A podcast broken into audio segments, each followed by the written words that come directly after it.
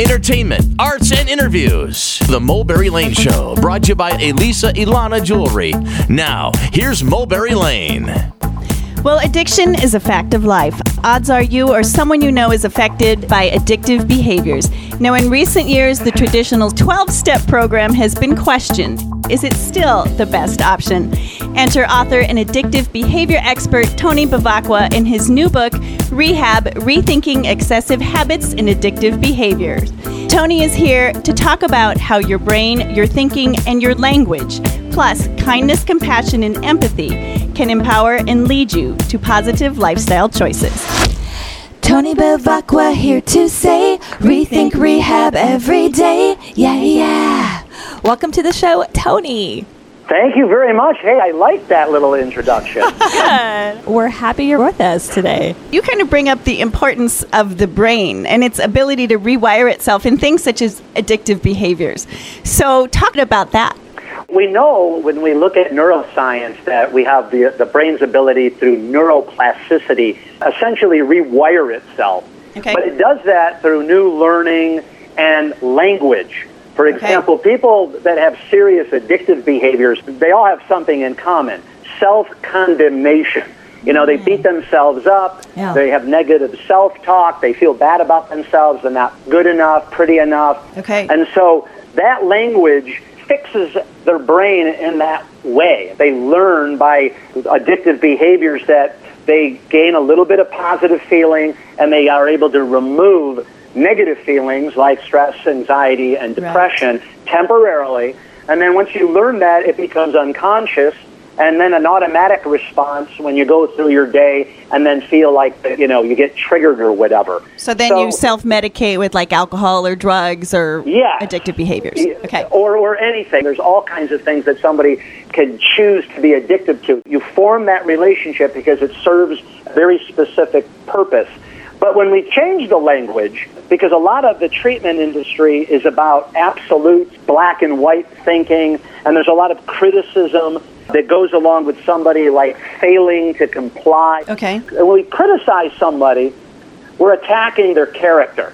And what we want to do is we want to focus on the solutions to their problems with creating new coping skills and looking at it as a human being first.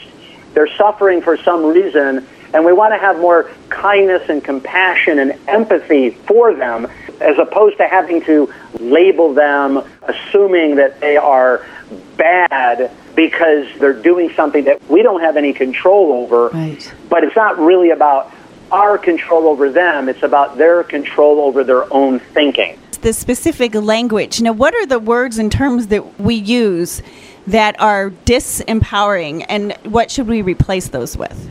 All the terminology in the field of addiction is colloquial, meaning that they are not really medical terms. Even the word alcoholic, uh, drug addict, clean. If we tell somebody, Are you clean? we're implying that if they say no, then that they're dirty.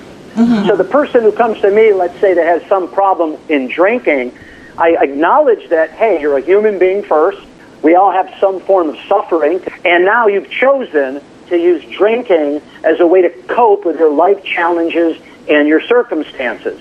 Okay. the person gets that. He sees that I'm trying to connect to him on a human way, and I don't need to label him and group him and lump him with everyone else, and to acknowledge people that they do have a life and they do process their emotions and their thoughts differently, then we can give them their humanity and then give them more kindness and focus on solutions rather than criticism. Did you drink or you didn't drink? If you Right. did, good. If you didn't, you're bad. Uh huh. If someone has a drinking problem, what is a better term? if you wanted to get really formal about how I would lay it out to somebody, my friend has been having a lot of difficulties in their life. They're experiencing chronic stress, anxiety, and depression, and they have chosen to form a relationship that they've learned with drinking too much and uh-huh. becoming too dependent on drinking. In that sentence, too, you allow the person to choose it. In other words, if they can choose to do it, they can also choose not to. So, is that part of the empowerment? Well, yes, absolutely. Addictive behavior expert Tony Bevacqua here on the Mulberry Lane Show, talking about his brand new book, Rehab Rethinking Excessive Habits and Addictive Behaviors. In the book, you say that it's important for someone getting help. They need to get help from someone who you say improves your quality of thinking. So, what exactly should you look for with that? 23 million people in the United States are listed from the government as having a drug or alcohol problem, but only 10% actually seek treatment. Okay. A lot of the reasons why they don't seek treatment is they're afraid. They're afraid that they're going to be labeled and stigmatized and shamed. Right. So you want to talk to people, hey, I'm a human, I suffer, I have problems. I am compassionate enough to just listen to you. Mm-hmm. And by that humanity and that compassion, a person then can learn to be self compassionate and be kinder and more gentle to themselves and start reducing all that negative self condemnation that they've learned, which has led them to the addictive behavior in the first place. So, I have one final question for you. Can you replace unhealthy addictive behavior with healthy addictive behavior like working out? Yes, of course. And I have a part in the book at the end where I talk about that trigger, that stress, that anxiety kicks in, how you can interrupt the behavior, and then you make a choice to do something to divert it. And once you start diverting it over time and you repeat that process, then you learn something healthier to replace the one that you were doing that was unhealthy. And of course, you feel better about yourself sure. because the results are better. Yes. And then, of course, you're rewiring your brain. Okay. Simultaneously. Great. Okay, well, Tony, the book is Rehab Rethinking Excessive Habits and Addictive Behaviors. Tony Bevacqua, thank you so much for joining us today. Fascinating to hear about your book. Thank you very much. And I have a website called rehabnomore.com that people can go on if they have any further information they'd like to get. So thank you. Great. Okay, Tony, thank you. Author Tony Bevacqua. Up next, hear about life in Hollywood with actress Jessica Zor.